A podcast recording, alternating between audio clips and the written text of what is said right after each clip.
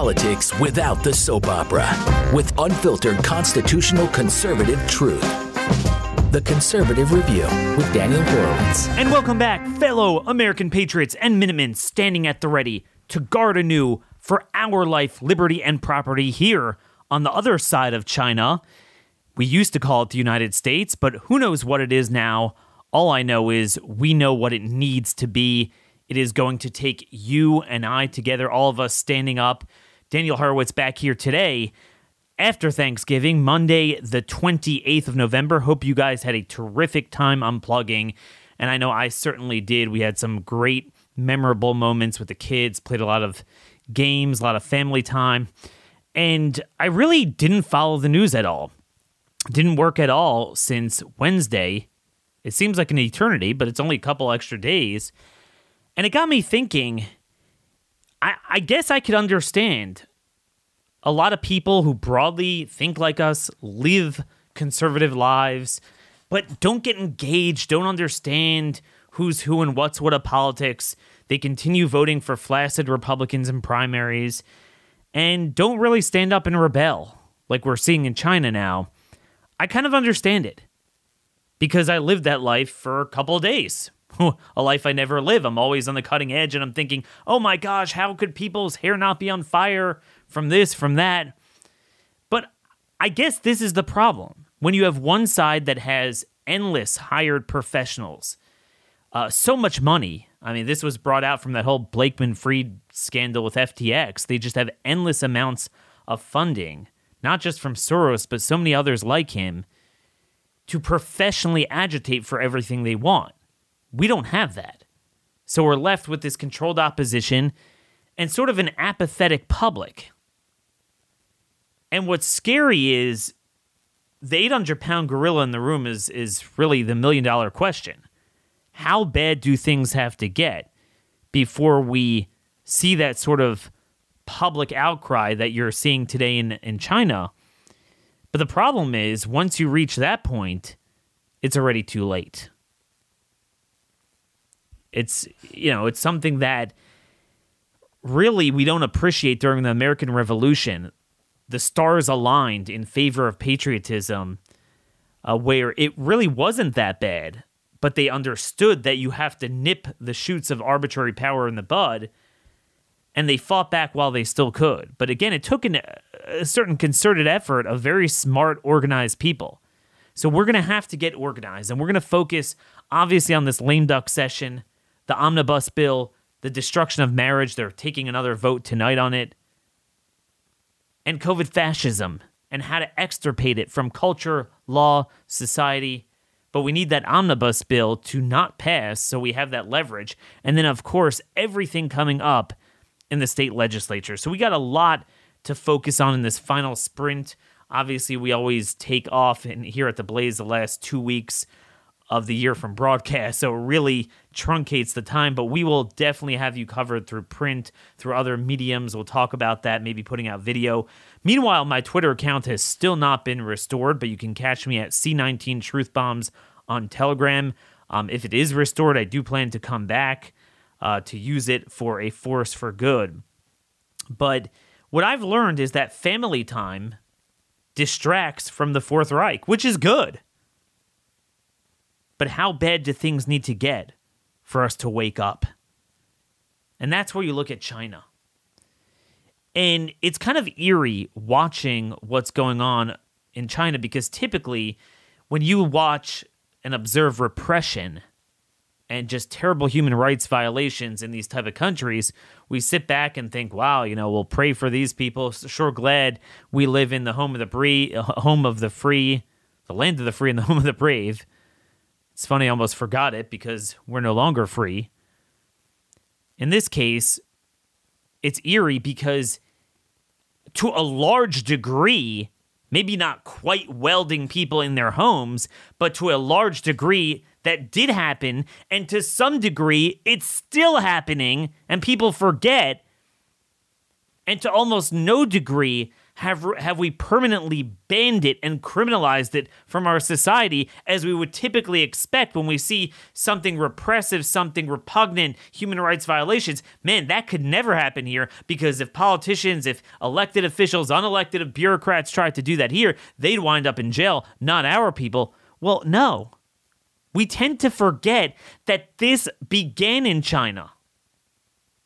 It's very heartwarming watching these uh, slogans people are chanting in the streets of um, China. It started in the capital city of Xinjiang province, where people were trapped in an apartment complex and it was set on fire, and like a dozen people died. And then obviously the protests spread all over, and now it's in Shanghai, it's in Wuhan. They have this chant. It started in Wuhan, let it end in Wuhan. And from their lips to God's ears, let it end in Wuhan. But right now, Republicans aren't even promising to do anything to end it. I mean, think about it. Typically, when you take over Congress, you have what's called H.R. 1, your first House bill. And that's going to be your lead messaging bill, your most important bill. What should it be? Well, there's a lot of things. It, it could be, it should be. But you would think it would address what went on the last two and a half years. And it would be something of the order of clipping the president's authority to declare public health emergencies, uh, make any public health emergency subject to congressional approval. Two thirds of Congress has to approve it within seven days. Otherwise, it can't continue. Banning the authority to ever make a person wear a mask, things like that. Banning their authority to ever force a person to take an injectable product. Banning gain of function research. They're not even talking about this but it happened. So everything that ha- that's happening in China, to some degree, the surveillance state, the AI, the contact tracing, it all happened. It's still happening. That's what's so weird. So it turns out in this uh, seven hour deposition with the Missouri and Louisiana attorneys generals, Eric Schmitt of Missouri, uh, Jeff Landry from Louisiana. So this federal judge ruled that they have a right to discovery because they found enough evidence that HHS and the relevant agencies, including the White House itself, were collaborating with social media platforms to censor people. So straight up government violations, First Amendment violations there. And in the seven hour deposition, which the media didn't cover, uh, they report that Fauci at some point admitted that Clifford Lane, who is his deputy at NIAID, was dispatched to China in February 2020. And he was so impressed with their success that he wanted to mimic it here. This is a direct quote from Fauci. Dr. Lane was very impressed about how, from a clinical public health standpoint, the Chinese were handling this isolation, the contact tracing, the building of facilities to take care of people. And that's what I believed he meant when he said they were managing this in a very structured, organi- organized way. That's what he told one of the attorneys. I believe Dr. Lane came to the conclusion that when you have a widespread respiratory disease, that a very common and effective way to curtail the rapid spread of the disease is by implementing social distancing measures. Dr. Lane is a very astute clinician, and I have every reason to believe that his evaluation of the situation was accurate and correct. Remember, he is talking about starving people out, welding people shut. Th- this is what he's referring to. This is what they were doing. The only difference now is that it's much more widespread. But what lockdowns were born from, our government supported and does support to this very day. In fact, let's take a listen to Fauci here I want you guys to listen to Fauci. Um, this was during the the spring, the lockdowns from this spring in Shanghai. Take a listen to to how he described his opposition to it. How concerning is the outbreak in China? We see the lockdown in Shanghai and the State Department now ordering families out, all non-essential workers out of Shanghai. Well, China has has a number of problems, two of which are that their complete lockdown which was their approach, a strictest lockdown that you'd never be able to implement in the United States. Although that prevents the spread of infection, and remember early on, they were saying, and I think accurately, that they were doing better than almost anybody else. But lockdown has its consequences. You use lockdowns to get people vaccinated so that when you open up, you won't have a surge of infections because you're dealing with an immunologically naive population to the virus because they've not really been exposed because of the lockdown. The problem is that the vaccines that they've been using are not nearly as effective as the vaccines that are used in the United States, the UK, EU, and other places. Okay, well, notice Fauci didn't oppose it. He just said, oh, well, you can lock people down as, as much as you want, but the idea is to get a vaccine. So it's only because they have Pfizer, which is the bigger fish than lockdowns, and I keep telling you that. That's the only reason why they've moved on. And they're like, well, I don't like China's vaccines because I guess they can't profit off of them. But otherwise, he's totally fine with it. Or he just said, well, maybe you couldn't pull it off here politically. But if you could, again, he is totally, totally fine with this. So the point, and, and, and you might have seen the White House put out a statement very tepid. It's more like they have a right to protest. Okay, but what about the underlying policy? Well, zero COVID is not practical. Not that it's immoral, illogical, inhumane, a human rights violation. And obviously, the reason they don't say that is because, again, they did it here, and they're still doing it here to a large extent. And that's what I want to raise awareness to. That precisely now, when it's so unpopular and people see it going on in China, is now is the time to plow the land over COVID fascism and salt it. Precisely now. But Republicans aren't even promising that. Now, first, our sponsor today, very importantly, as we talk about China, 60% of U.S. pork production comes from one company owned by the Chinese. Their hogs are given all sorts of terrible additives, pro inflammatory stuff, hormones. Makes you wonder if that's why an entire generation of men are like women and women act like men. Who knows? But anyway, um, if you want to keep American farming going, healthy farming, Moink delivers, M O I N K. They deliver grass fed, grass finished beef and lamb, pastured pork and chicken, and sustainable wild caught Alaskan salmon straight to your door. Um, they farm the way our grandparents did. As a result, they get the best taste and the best health all in one. So you sign up every month at moinkbox.com slash conservative. You could choose uh, an assortment of what you want in your box to be delivered ribeyes, chicken breasts, pork chops, salmon fillets, you name it, they have it all. Except if you sign up with our link at moinkbox.com slash conservative, not only are you getting the best, healthiest US based um, meat and chicken protein, which is really what they're trying to declare war on, which is why the Washington Post had another article on eating bugs today. But listeners of this show get free filet mignon for a year. Again, that's one year of the best tasting, healthiest filet mignon you'll ever taste. M O I N K box.com. Get moinked at get oinked at moink. Moinkbox.com slash conservative. So, folks, this is about a holistic view of extirpating China from America. See, our government is not saying, oh my gosh, this is all coming from China. We need to eschew that from our shores. No, they're like, we need to engage in an arms race to adopt what they're doing contact tracing, AI surveillance, transhumanism. We need to find all of that and prohibit it. The surveillance state, medical surveillance. You know, this notion that you go to any doctor, pharmacy, healthcare provider anywhere in the country and they can immediately pull up anything you got my mother recently went somewhere and, and they found that she used ivermectin, you know, because one of our doctors prescribed it for her. Like, what the heck? Things like that need to be banned. Registries need to be banned. Again, we're going to come out before this legislative session in January with our master list of healthcare freedom ideas and then other ideas on other issues as well. The time is short and the work is quite a heavy lift. And that's the thing. When I get my Twitter account back, it's not just so I can, you know, improve my brand and make money and promote myself, but it has to have an end to itself. What are we trying to accomplish? But back to China. People think, oh, we're done with this.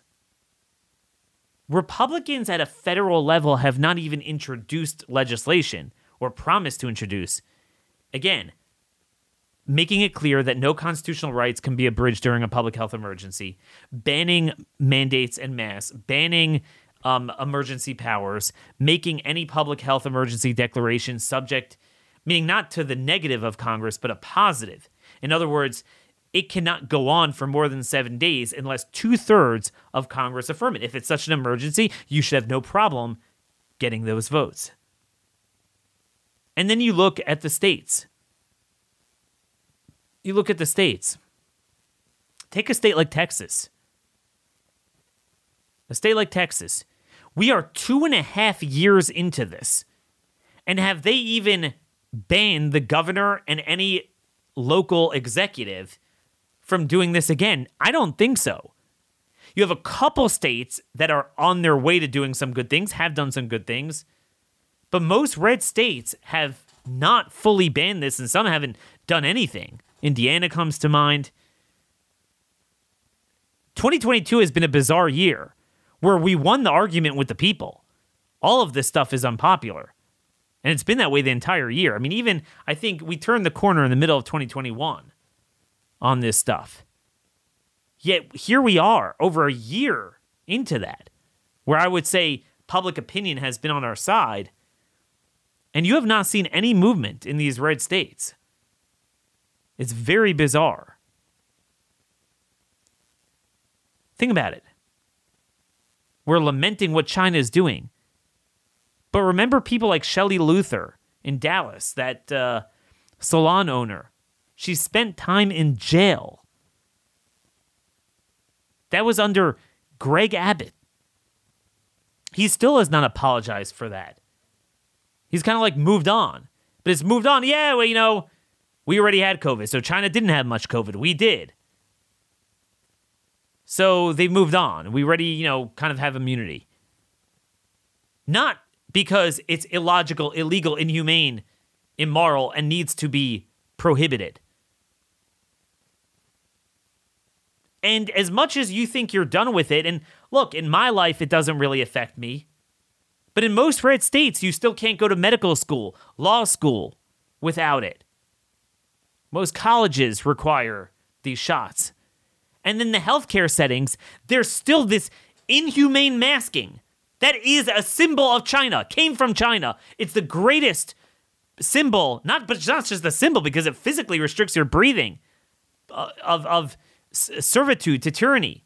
By the way, created based on with slave labor. Those masks are manufactured with slave labor in China. That's the irony of it all. Even the New York Times had an article on that. This is still going on in red states. Name me a red state. Name me one state where you can go to the hospital or medical services without wearing a mask. That is still going on. Rape victims, trauma victims, people in distress, cancer patients, Alzheimer's.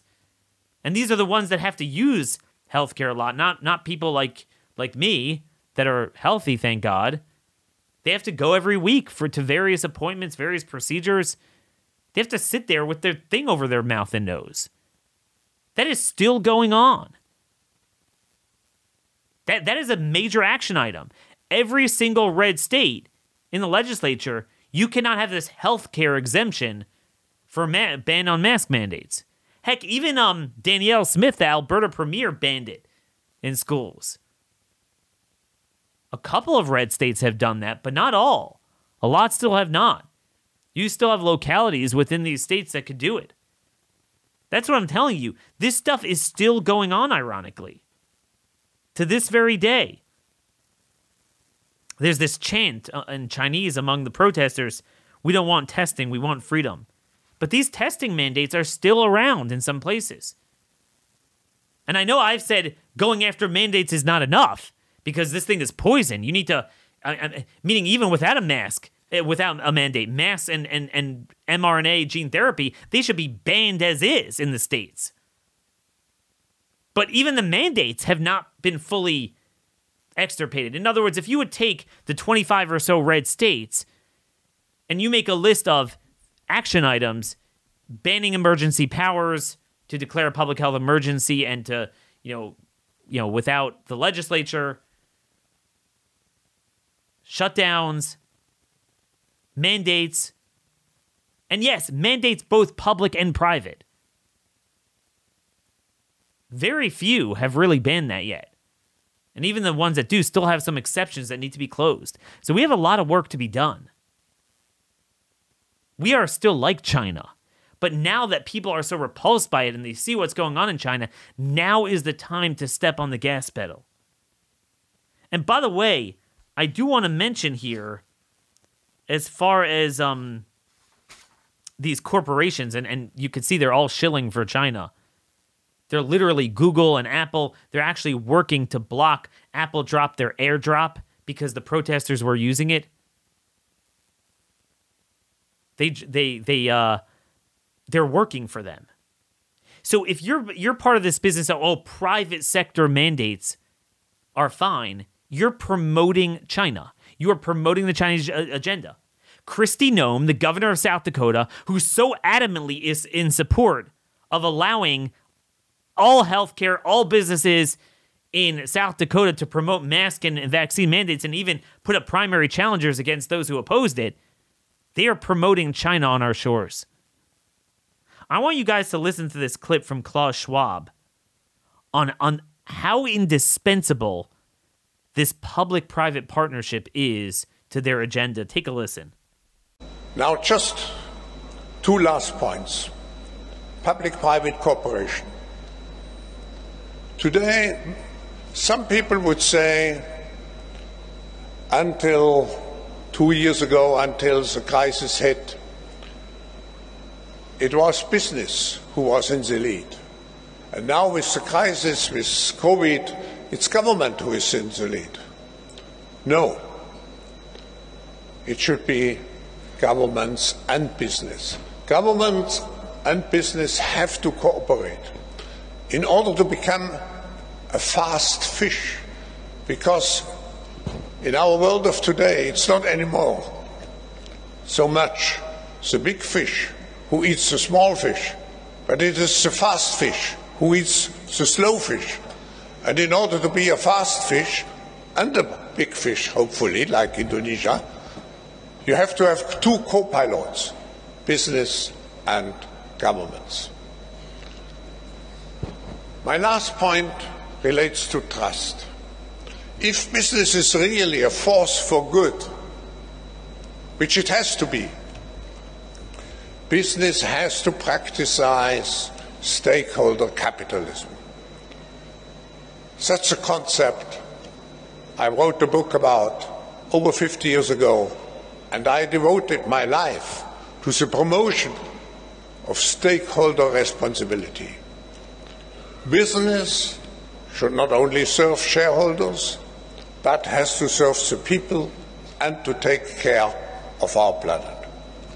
Only in such a way business will earn the trust which it needs to be an innovative force to make our society a better society. So, folks, you understand how profound that was. If you're going to be like, oh, I'm for freedom, but but the businesses could do the bidding of the WEF, which is really China, the cor- corporations, the government, you are co-signing us to the worst form of tyranny. That's not libertarianism.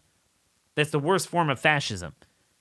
And again, I have an article out today on the need to codify health status into anti discrimination law. If we're going to have those laws, we're going to certainly apply them where they they are needed the most. That's the bottom line. And then the question is where are the GOP leaders? Why is it that there's only a handful of people in conservative media, people like me, Epoch Times, you know, that are focusing on this. Where where is Mitch McConnell and Kevin McCarthy? Think about it. Where is Kevin McCarthy on the issues of our time? I'm not hearing it. Where, I haven't even heard Kevin McCarthy demand that Mitch McConnell not pass an omnibus bill. It's teetering on the border now. This is really, I think, if if Kevin McCarthy would hold a press conference calling on McConnell to whip against an omnibus bill and say, look, I want my majority to deal with this, I really think it would end it. But notice he's not doing that. Notice he's not doing that. Then you have them destroying marriage at a time when you have an entire generation that's confused. And again, more than even about social values and even about Judeo Christian values and about religious liberty and things like that, it's really about transhumanism and decivilization. That's what it's all about. And you see the results of it with 21% of Gen Z identifying as something that can't even procreate and they're out there banning states from only recognizing marriage as a marriage. And you have 12 Republicans voted for it, but the 12 is not even it. Most of the other ones were on the fence and don't care and are fine with it. Has Kevin McCarthy said a word? I tried to find, and I don't see him saying anything, but back in July 2022, when this came up in the House, first passed the House, McCarthy told a reporter from the Washington Blade which is some sort of a homosexual paper. Um, he asked McCarthy at a news conference whether he backed, you know, same-sex marriage, and he said, "Look, same-sex marriage is the law of the land, and it's what America holds, and that's the law of the land." In other words, their point is, why are Democrats bringing this up? It's already the law. We, we, we don't need it. Like, like very defensive. Why aren't you speaking out against it? Well, same reason as speak out against Ukraine, speak out against the COVID fascism. And it's interesting. Are Republicans speaking out against China a fraction of how much they spoke out against Russia with Ukraine? Which one's more evil? Which one affects us more? Again, these policies originated in China, and they are still this inhumane thing that you'll take a rape victim who needs a, a, a colonoscopy and make her go under anesthesia with a mask on her face, you know, that's pretty China like, right? That's that's happening everywhere in the United States. Where is Mitch McConnell? Remember Mitch McConnell said Ukraine is the most important issue of our time? Remember that? Well, how about the Chinese protesters? Standing with them. What if we used all of our tools of statecraft to pour gasoline on, on the fire and help those people? Hey, that's a foreign policy endeavor I could get behind. Because that's the linchpin of everything is China. But that's the one thing we won't get involved with. You know why?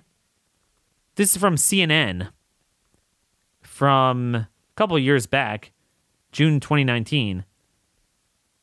Transportation Secretary Elaine Chao's family, this is Mitch McConnell's wife, she was Trump's transportation secretary. Of course, he he elevated McConnell's wife to that position like an idiot has deep business ties to China, placing the key cabinet official in a potentially conflicting position with the Trump administration's confrontational posture towards the U.S. major economic rival, reports the New York Times.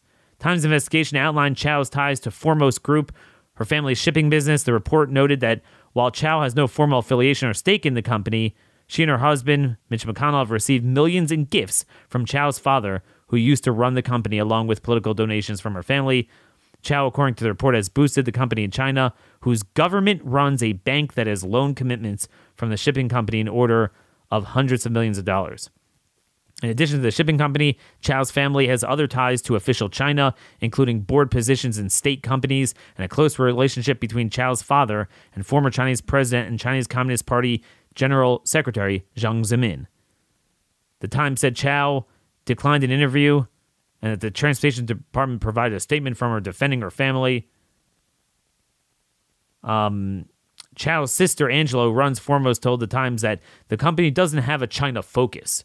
We are an international shipping company, and I'm an American. Yeah. Well, that's that's partly why. Now, yeah, I get it that the media was willing to report on this only to embarrass Trump. You know, obviously they have no problems with uh, a Democrat administration's tie to China. I get that, but it doesn't make it not a problem. And that's the reality. Trump was supposed to drain that swamp, and instead he elevated it. And, and, and he only started complaining about McConnell, by the way, at the end of his presidency when McConnell basically supported impeachment and all that stuff against him and publicly just, you know, called on him to resign and everything, uh, really at the very end. But policy wise, he elevated him against conservatives time and again. So again, the problem is not in China, the problem's here. We have not taken the China out of our own political, legal, and cultural system. And I just gave you a bunch of action items how that needs to be done. But I want to switch back to the federal level a little bit here to see how we could accomplish some of this and leverage it at a federal level with with, our next guest. So, folks, I'm hearing a lot of other talk show hosts, others saying, well, now's not the time with a narrow majority to go and push back against Kevin McCarthy. We have a battle to fight. We have to fight the left, and it's so important we do this. Well, if it's so important, that means that you believe that there's a lot of vital leverage points that can be used with just control of the House. But in fact, there really aren't. There are a few very important ones, but not beyond that. But the thing is, if you don't dislodge the current leadership, they're not going to use those issues and leverage points. A, because they don't believe in using those leverage points, and B, our issues are not their issues. As you could well see, they're still latching onto Ukraine. They're barely talking about China and the lockdowns there and the fact that we have a lot of those policies still embedded here. Heck, we're not even hearing about an HR 1 to end COVID fascism, end these emergency powers, and gain of function research, um, to even investigate vaccine injury. None of the important issues are even on the minds of these people. And I'm not hearing Kevin McCarthy speak out against the omnibus bill. I'm not hearing him speak in defense of marriage at a time when I think even if you are weak on that issue back last decade, you now see that we have a whole generation of people that are confused transhumanism, transgenderism. We see the results of it. It's no longer speculation. Yet, name me a GOP leader who's speaking out forcefully against any issue at the time. I can't. So, just to rush into a GOP majority without getting anything for it um, is is stupid because nothing will change. And with us today is the man who challenged Kevin McCarthy, at least in conference, for speaker, got 31 votes. And is that a good thing? Is that a bad thing? What is the progress in this battle? With us today is Congressman Biggs himself, Arizona's 5th Congressional District. Congressman Biggs, thanks so much for joining us again here at Blaze Media. Yeah, Daniel, thanks so much. Uh, always good to be with you. Yeah, well, you know, and it was great to be on your podcast as well. What's the Biggs idea is your podcast, so people could check that out. Um, I'm trying to figure out here, you know, where things stand. On the one hand, it's kind of upsetting that only 31 out of the 200 or so members saw a need for a change in leadership but you guys seem to be pretty bullish on that number that that portends um, something good going into the speakers fight that look he he he can't afford to lose more than a few um, how many of those 31 are hard commitments that you know not just when given the choice between you and McCarthy they chose you but that even headed to January 3rd they're committed to voting for new leadership well, you know, Daniel, you you never know until the the board of truth lights up and people have to stand up and say who they're voting for. But I I would imagine right now Kevin is down good 20 votes. Um, pretty hard nose. Um, and, and that's not all Freedom Caucus guys either. I mean, I was told by a number of people who came up to me afterwards who aren't members of Freedom Caucus saying I voted for you or I voted against Kevin. They, the the issues that you raised are exactly right, and it's kind of galvanized a, a good number, enough anyways, to prevent Kevin from getting the speakership. And, I, and the sooner that they realize that, then the sooner that we can resolve uh, who will be the speaker. You know, one of the things that's bothering me about McCarthy and really what he represents, just listening to him, even in his finest hour, okay, where he's trying to pander to conservatives and act like he's very tough, I think it's dumb both policy wise and politically too, that it looks petty. It looks like we care about going after Biden personally, after his administration and people personally, and not for the betterment of society, getting to the bottom of, of the medical freedom issue. You know, things like that. It's like Hunter Biden. Well, we know Hunter Biden ties into Ukraine, COVID fascism, biomedical labs, a lot of different things. It is important. But my concern is that the hearings are going to look too political rather than focused on the issues that really ruin people's lives. Well, I mean, what you say is is is is so right, and I'll tell you why. And I'm going to give you some examples, real life examples. And this is why you need a change at the top. And by the way, if we would have won 30 seats, they would have said, "Well, we can't make a change at the top because Kevin did so great, and we got a 30 seat majority." And then if we would have been in the minority like we were two years ago, they'd say, "Well, we came so close, we're in the minority, we can't make a change at the top." We don't want to change anything. These guys never want to change the status quo. So, but here's here's the thing that you're talking about, and I think it's it's so it, it, this example is so real. The NDAA, the National Defense Authorization Act, that's how you you authorize paying your military, you know, for equipment, material, everything related to the military. Well, here's the deal: the Democrats can't couldn't they're in the majority in the House. They cannot pass that because there's like 30 or 40 Democrats who will never vote to fund the military. So the Republicans, if we stay off that bill, we stop that bill. Now, why would you want to stop it? Because it's filled with woke crap. It's filled with a diversity, equity, and inclusion office. It's filled with woke training. It's it's filled with going to other militaries and help, teaching them how to be woke wokeified. It's um, it's including the the uh, the bank Safe Bank Act, and that has nothing to do with military biomedical funding. mandates, Ukraine, biomedical. Yes, all of that stuff was in there. And what you could have done is you could have said, well, let's get some of this out, and let's hold the bill hostage. Let's leverage what we have. We had we had leverage there. Leverage only happens once in a while when you're in the minority, and it'll only happen once in a while, as you said, when we're in the majority. But the the the, the Senate and the presidency are in the hands of Democrats. You could have said, "Look, we're not going to." Uh, we're not going to give you this unless you reinstate every member who uh, of the military who was uh, booted out that we've spent millions of dollars training, but we booted them out because they didn't want to get an experimental vaccine. You could have done any of that. That's the leverage point, and this and this leadership team didn't do that. And um, it's not very often you get a chance to, excuse me, change the the trajectory of a nation, but you change it with the institutions that pass the laws. And the way you change that is with both the rules and the personnel at the top, because all the power right now is sitting in the hands of the leader. And that means that the speaker's got the power. And we could make that change. We could make that change now um, if if enough of our members were committed to actually making a change instead of going with status quo ante. So you mentioned there's leadership and then there's the rules, uh, and we talked a lot about the rules package. We talked about it together when I was on your podcast. I'm not understanding the status quo. Where where do things stand based on what the conference adopted before Thanksgiving? Have any of those big rules been adopted?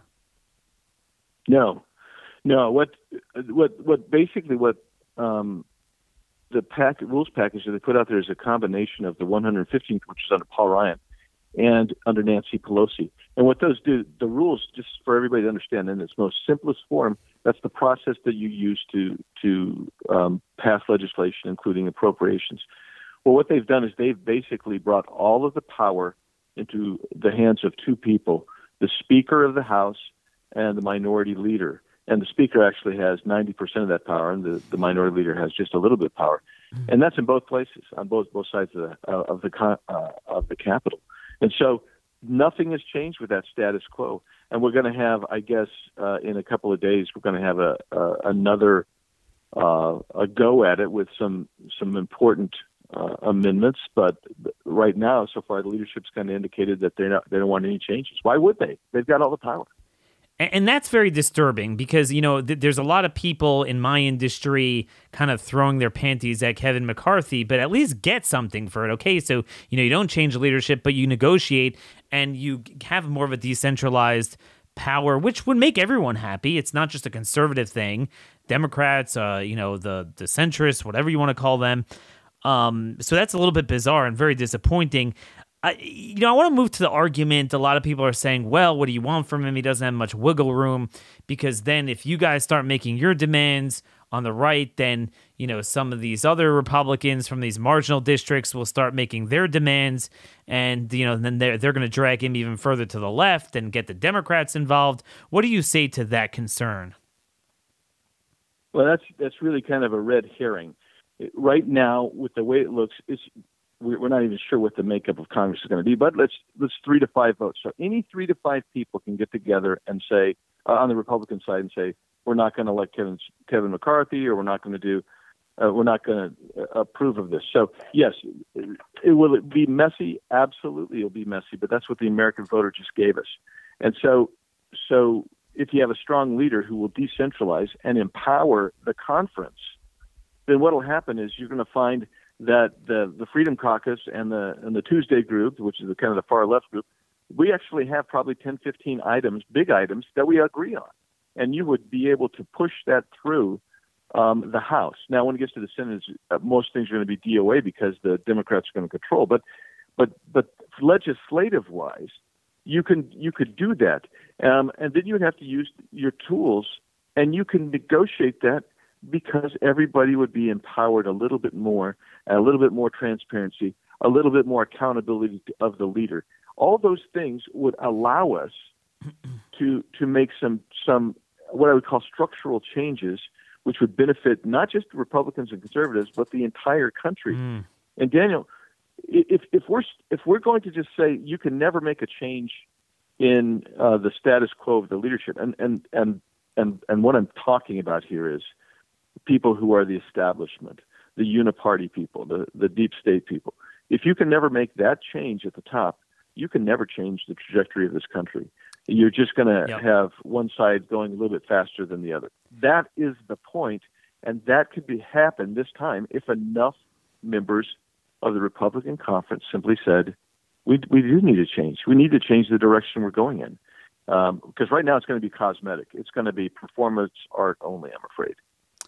And, speaking of that performance art, what, what, one of the things I'm concerned about with COVID, and it's true of every other issue, is that the Republicans will take kind of the most repudiated angle of it that we should have been on to years ago, and then they'll you know, kind of latch onto that with the exclusion of everything else. So with COVID, they'll be like going after Fauci, even though he's on his way out. And ironically, you were one of the first, or if not the first, to call on him to resign when most Republicans were still exalting him and thought he was great. But now it's kind of much bigger than him. It really, it's not even about lockdowns anymore, although we do need to have permanent, you know, legal uh, changes in place to prevent that. But it's about vaccine injury and it's so glaring you can't deny it. Is there any evidence that this GOP majority is willing to look into that? Well, I don't know. I mean, I know that we're going to do Fauci for sure, as you say, um, and and but see, you're going to talk. What you're talking about is what I call institutional changes that have to be made, and that's like bureaucracies that need to go away, be funded, uh, more oversight, blah blah blah. All of that has to happen. I don't know if we're going to get there. But but the way the way you would get there is you would say we're we're not going to fund NIH anymore. Um, the CDC, uh, you're going to be re- relegated to a, just a small agency where you coordinate, um, um, you know, very serious illnesses. But but provided that you get to it, you have to get to it and find out what what happened there. Look, we're still doing gain of function research at at least one one uh, American university funded by the federal government. That's asinine. That's the type of research that, that should be outlawed in this country. In fact, it was ethically, um, uh, basically ethically restricted so much. That's why Fauci took his gain of function goals to China. So yeah, will will we be obsessed with with the gnat and miss the beam in our own eye? Probably. um, but but what we really need to do is is take an overall look at the bureaucracy that that dealt with it. And the first thing is, and you mentioned this earlier. The first thing is you go in and you pass a law that ends the the um, emergency.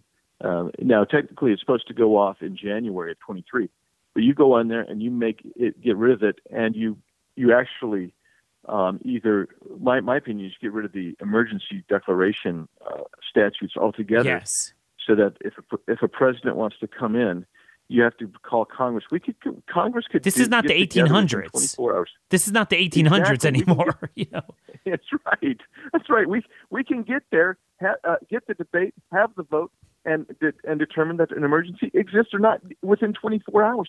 I mean, what what what is it that uh, that why do we need an emergency? I don't even understand this. Andy. I, I I don't understand it. This is not Yeah. even a far right opinion. This is something that everyone in Congress should be united behind. All factions. Look, we're not even talking about COVID necessarily, and or or Democrat president. It's just that it's precisely the most important decisions that need the republicanism, the representative democracy. You can't have that all in one hand, and like you can get from Arizona across the country very quickly. I think it's pretty reasonable to say, look, you know, a president's public health emergency cannot continue beyond, let's say, seven days or whatever, um, without, you know, maybe, you know, a supermajority of Congress affirming it. And if it's that compelling, then you should be able to get those votes. And I, I just don't see an HR one on this, on gain of function, on PREP Act.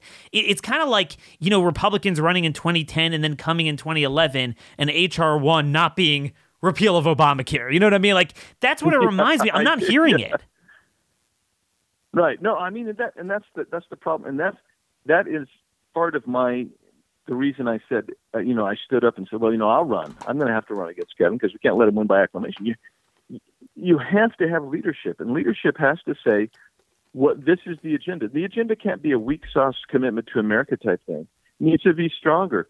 I, I actually listed pieces of legislation in my my platform. I, I actually said these are the leverage points that we will have to use, and here's how you use them. I said these are the places where you have to have oversight and have the hearings and the investigation. All those were laid out a year ago by me, and um, but Kevin uh, puts his thing out really late, and it's weak sauce, and they have crazy things, and they're like, let's let's uh, have the federal government assure that every kid who's fallen behind because of COVID educational policies is going to be brought back up to to grade level. Well, how are you going to do that? that that's a miracle. That will require deity to put his hand in and bring people uh, to to make that happen because you're still fighting teachers unions. You're still fighting uh, uh, funding. How you get the funding? You're still fighting um, uh, local lockdowns. We're still actually in the middle of these COVID lockdowns in places, and there's an effort to come back with with uh, more masking and and more lockdowns in in places as as uh, crazy as California. So, yeah, it takes leadership to get this done, Daniel, and I don't see it happening. No, And- no, you and, don't. You know, you can.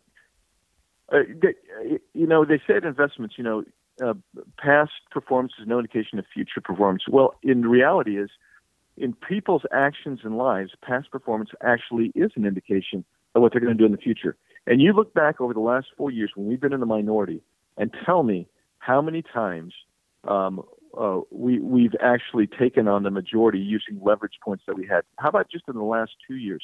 You know who who uh, refused to get involved in when I said uh, two years ago, well, almost two years ago now, I said we're going to have to use every procedural tool to slow down this this uh, uh, basically speed train, high bu- you know bullet train to the left in Marxism. We have to use every procedural tool to stop and slow them down. Uh, my leadership team didn't get behind us. Um, Nope. The people that criticized the, us were were members of the Republican team. So I look at it and I say, yeah, there's a lot to be done, but uh, what I've seen is is a failure to lead and a failure to to get there. And the other thing is, you know, Jordan Peterson says, and I'm just paraphrasing, but he says if if you're going to be a good leader, you have to have the trust of the people who who are following you. And I'm not sure that Kevin's got that. Exactly. I know you got to run real quick. final point here that I, you know, people need to be mobilized. What could people do with the omnibus? Um, that is the last piece of leverage. That is, you know, in case they declare martial law, who knows, start arresting more political prisoners. That is the last thing we hold to create a national fight over it. It's kind of teetering 50 50 now. Where does that stand, and what could people do to, uh, push that because I, I, think if Kevin McCarthy were to hold a press conference calling on McConnell, um, you know, to whip against this and not do an omnibus, I think this thing would be dead. I, I think it would too, uh, but that would take leadership and courage, and I, I, would like to see that happen. I don't think it will, but here's I, I, I think the omnibus is really in trouble. Um, it wouldn't surprise me if it does fail. I, I mean, there are things in there that even McConnell can't stomach, and so if that's the case then you're going to get back to a CR. And the biggest problem that and biggest concern I have, Daniel, with a CR is that there may be enough Republicans in the Senate to approve a year-long CR. In other words, just through the fiscal year. And if that ha- if that happens, if that happens, there goes all the leverage wow. of the majority in the House. Not all the leverage, but about 99% of the leverage, because then we would no longer ha- have it. So this takes Kevin. Kevin needs to. I mean, here's a chance for him to show that he is a leader and um, and it's to fight these two. This first of all to kill the omnibus, and then put a stake in the heart or limit the the the length of time of the CR. Um, uh, well, and there you go. It's fighting the yeah. issues that matter in the way they matter at the time they matter, and and we're not really seeing that. Kudos to you for standing up. Definitely keep us updated.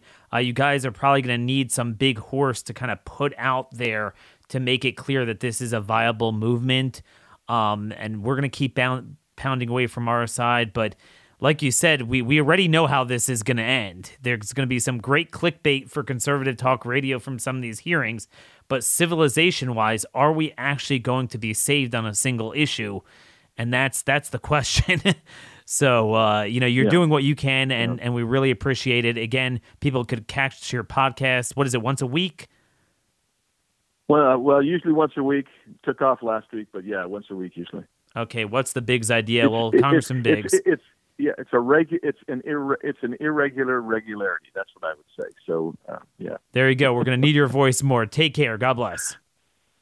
Hey, thanks, Daniel. Appreciate it. So there you have it, folks. Congressman Andy Biggs from Arizona's 5th Congressional District. Um, I wanted to get an update from him on Arizona elections, but he had to run there.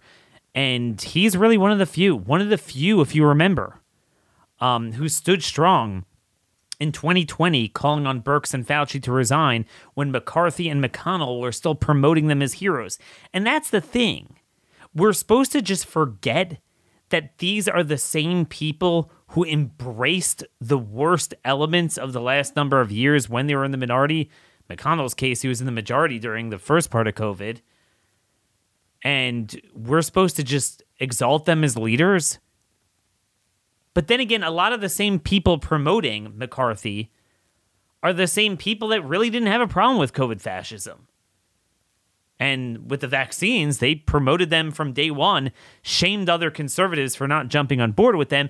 And then now they kind of artfully moved off of it a little bit uh, but uh, you know to, to realign their image, but certainly won't fight for the fact that well, wait a minute, if these things were a fraud and they wound up killing people, well, what are you going to do about it? They're not making demands for reparations for repeal of the PREP Act and you know uh, full immunity from liability and all the things that we wish to do at a state level. They're not doing any of that. I want, I want, want to get to some of those points in these closing minutes, but just I want to comment on some of the things uh, Congressman Biggs said. First of all, very interesting. He pointed out, I, I just want to make sure we don't get confused. The issue isn't so much omnibus versus CR. It's the fact that a continuing resolution, the presumption was it would only last into early next year, so then it would expire and we'd have more leverage to write the budget whereas an omnibus would sew it up for the rest of the year. But he was noting that they could pass a CR, just nothing new, although they always put in new stuff. It's called a CR, but it's for the remainder of the fiscal year, and they just bypass this year. They could do that, and that's an interesting thing to watch for. That would be just as bad as an omnibus bill. The other point I would make is that I, I do really feel that the group of, of guys standing up against McCarthy need to make a public push for a specific person they want to be speaker that's realistic. Obviously, Andy Biggs is never going to be able to be elected by the full body of RINOs and whatever. And I really think, I still believe, an idea like Lee Zeldin, drafting Lee Zeldin to be a speaker, would be an exciting idea. It would resonate really with all sides and it would build a lot of momentum. Whereas if you just go into it with no alternative, hoping that a couple people stand up on the floor on January 3rd and sandbag McCarthy, I, I just don't see that ending well. I, I, I fully support it and will support it, but I think you need to start now building the case that, hey, look, you know, McCarthy, you're going to get embarrassed on the floor, so let's deal with this right now um, and start building the case for someone like Lee Zeldin. That that's the best I could think of. Let me know if you have any better ideas. Um, just just first in terms of, you know, this vaccine injury stuff. It is, I mean, the numbers are just utterly insane. Ethical Skeptic now has on his numbers, he has 407,000 sudden deaths 441,680 deaths due to denial of treatment and 134,530 other non natural deaths. It's approaching roughly a million people in the United States so far killed as a result of policies that, by the way, Republicans have fully embraced, fully embraced up and down the gambit of, of all sorts of policies. So, again, are you hearing Republicans anywhere, anyhow, discuss this? Because I'm certainly not. I mean, at least just compensation. Where's the Republican bill to compensate victims of injury? And you might say, well, they're not going to, but you have to get p- members like Andy Biggs to introduce it. But here's the problem how are you going to get a vote on it? I mean, that was the other big important thing he mentioned. Is that it's not just that we're stuck with McCarthy, but we're stuck with the same rules. Meaning at least the at least if you're going to throw your wad at McCarthy, get some changes, get some concessions. Notice very carefully, if you watch very carefully, he has not given us anything. Nothing and and, and that's what the, the and it's all these guys that are close with Trump. Trump killed us on this issue. Trump could tomorrow say, "Look, McCarthy, here's what we need. Endorse the Freedom Caucus rules." And some of these guys were his strongest supporters. But as Lou Barletta recently said, loyalty is a one way street when it comes to Trump. And sadly, I'd have to agree with it. Um, before we go, one more thing I want to bring to your attention. So the big two things are the budget bill in the lame duck session, and then obviously the the destruction of, of marriage, mandating red states accepted. The other thing is going to be this um, big uh, green card bill for for uh, all these Indian tech workers. This is from USTechWorkers.com. Like the proverbial bad penny that keeps reappearing, lousy immigration bills are hard to kill off. Consider the EAGLE Act of 2022, also known as the Equal Access to Green Cards for Legal Employment, uh, HR 3648. It passed the House, by the way, 365 to 65. There were only 65 no votes on it. Um, and it basically would just hand out green cards to all these foreign workers rather than sending them back and and uh, you know supporting American sovereignty. Tom Emmer, just elected House Majority Whip, is a big champion of this bill. And watch out, this might hitch a ride on the budget bill or something else. So this is something definitely to watch for. We'll go into it in more detail in the coming days. But the point is, it's not only are they not using the leverage to fight for us on the most important issues of our time sovereignty, immigration, China, medical freedom, Ukraine the Republican leaders are the same dudes that have been screwing us until now, and they're still on the other side. So the point is, we can't even fight for freedom in China if we haven't taken the China out of our own country. And that China is embodied in both parties. As any successful policy is, it has support, political protection in both parties. And yet, you know, name me the number of conservative leaders that are pedal to the metal fighting for change in leadership. We already have the exact same Senate leadership. You have Ronna McDaniel likely going to survive as RNC chair. And then they just elected the same House leaders and even again nominated the guy pro open borders, RINO, who failed at the helm of the NRCC. And he's elevated to whip. I mean, one of the points Andy was making is that look, if they would have won big, they said, yeah, you know, you, you can't destroy leadership. They did a good job. So they had a very disappointing turnout. And the very guys behind that were like, well, you can't undermine them now. It's a narrow majority. Every vote counts. Well, gee, when are, when are we going to fix this? So, as always, we're going to have you covered, lame duck at a federal level.